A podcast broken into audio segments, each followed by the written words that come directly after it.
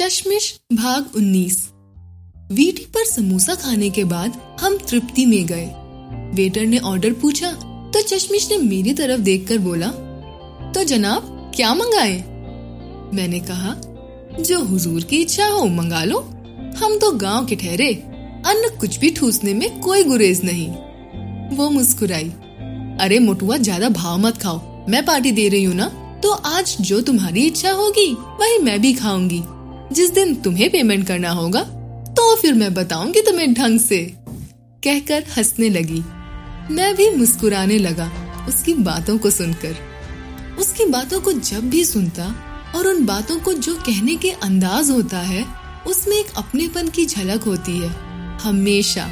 लगता ही नहीं कि हम दोनों अभी महीने भर पहले मिले हैं। और यही अपनापन उसके प्यार में तेज़ी से खींचता है मुझे। मैंने कहा पनीर की सब्ज़ी मंगा लें? उसने कहा हाँ ठीक है। मैंने कहा, कौन सी? शाही पनीर? उसने थोड़ा बुरा सा मुँह बनाया। अरे, मीठी लगती है यार। फिर जल्दी जल्दी, ओके ओके ओके, तुम्हें जो मंगाना है, मंगा लो। आज तुम्हारी पसंद का ही खाना है। मैंने कहा, अरे, मुझे भी शाही पनीर नहीं पसंद। मैंने सोचा तुम्हें पसंद हो, इसलिए कहा, कढ़ाई पनीर मंगा लेते हैं। उसने कहा सच में ना, कहीं ऐसा तो नहीं कि तुम मेरी वजह से? मैंने कहा, अरे नहीं यार। फिर तीन लच्छे पराठे और एक फ्राइड राइस मंगा लिया।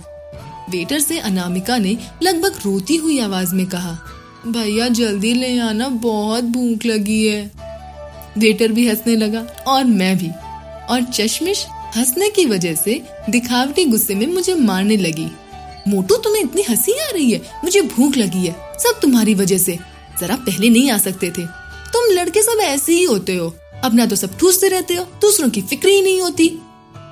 मैंने कहा, अरे यार सॉरी मुझे नहीं पता था कि तुम्हें इतनी भूख लग जाएगी। तुम्हें भी तो कॉल कर लेना चाहिए था। मैं आ जाता। चश्मिश को भूख बर्दाश्त नहीं होती है। उसे हर दो घंटे में कुछ खाने को चाहिए होता है, और ना मिले तो रोने लगती है। मुझसे ही रात को बात करते करते एक दिन उसे भूख लगी और बिस्किट खाने लगी। लेकिन भूख इतनी अधिक थी कि उसे संतुष्टि न मिली।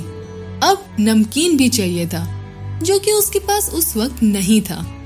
अब मैडम लगी रोने तो उनकी बॉक्सर रूममेट ने बगल की लड़की से मांगकर नमकीन लाई। तब जाकर ये शांत हुई। सच कहूँ तो ये ग्रेजुएशन में आने के बावजूद भी एल में पढ़ने वाली छोटी सी बच्ची की तरह है। और मुझे ये बच्ची बहुत प्यारी लगती है। चश्मिश का अब धीरे धीरे पैर पटकना शुरू हो गया। कभी कभी मुझे अपनी कोहनी से धीरे धीरे मारकर रोने लगती। वेटर को मैंने इशारा किया, भाई, थोड़ा जल्दी कर, दुआ लगेगी। उसे भी रोती हुई चश्मिश को देखकर थोड़ी दया आ गई और थोड़ी ही देर में खाना लेकर आया। खाने को देखकर चश्मिश बहुत खुश थी। जैसे लगता था कि नवरात्रि के व्रत के बाद आज दशमी को खाना मिला है। इतनी खुश थी। और उसे खुश देखकर मैं खुश था। उसने कहा, जल्दी से शुरू करो अब।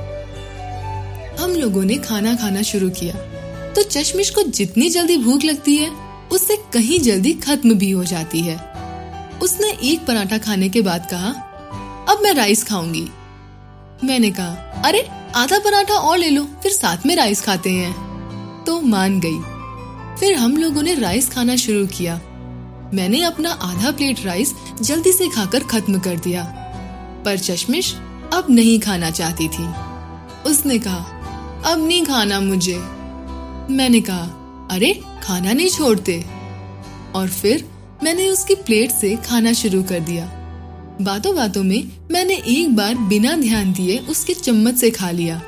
फिर तुरंत मैंने कहा ओ ध्यान नहीं दिया यार। उसने कहा, कोई बात नहीं। बस अब दो चार चम्मच ही राइस बचा था। तो चश्मिश ने मेरे हाथ से चम्मच ले लिया। दो अब, मैं भी खा लूँ एक चम्मच राइस और खाकर मेरी तरफ़ मुस्कुरा कर देखने लगी। मैंने पूछा तो पूरा खा लो ना? उसने कहा, नहीं नहीं, अब तुम खा लो। लास्ट वाला मैं ले लूँगी। मैंने सब खत्म किया और चश्मिश ने लास्ट वाला। पेमेंट देकर चश्मिश आई और बोली, चलो कुछ देर वीटी में बैठते हैं, फिर चलेंगे। मैंने कहा, ठीक है। हम लोग वीटी में करीब दो घंटे तक ऐसे ही यूँ ही घूमते रहे।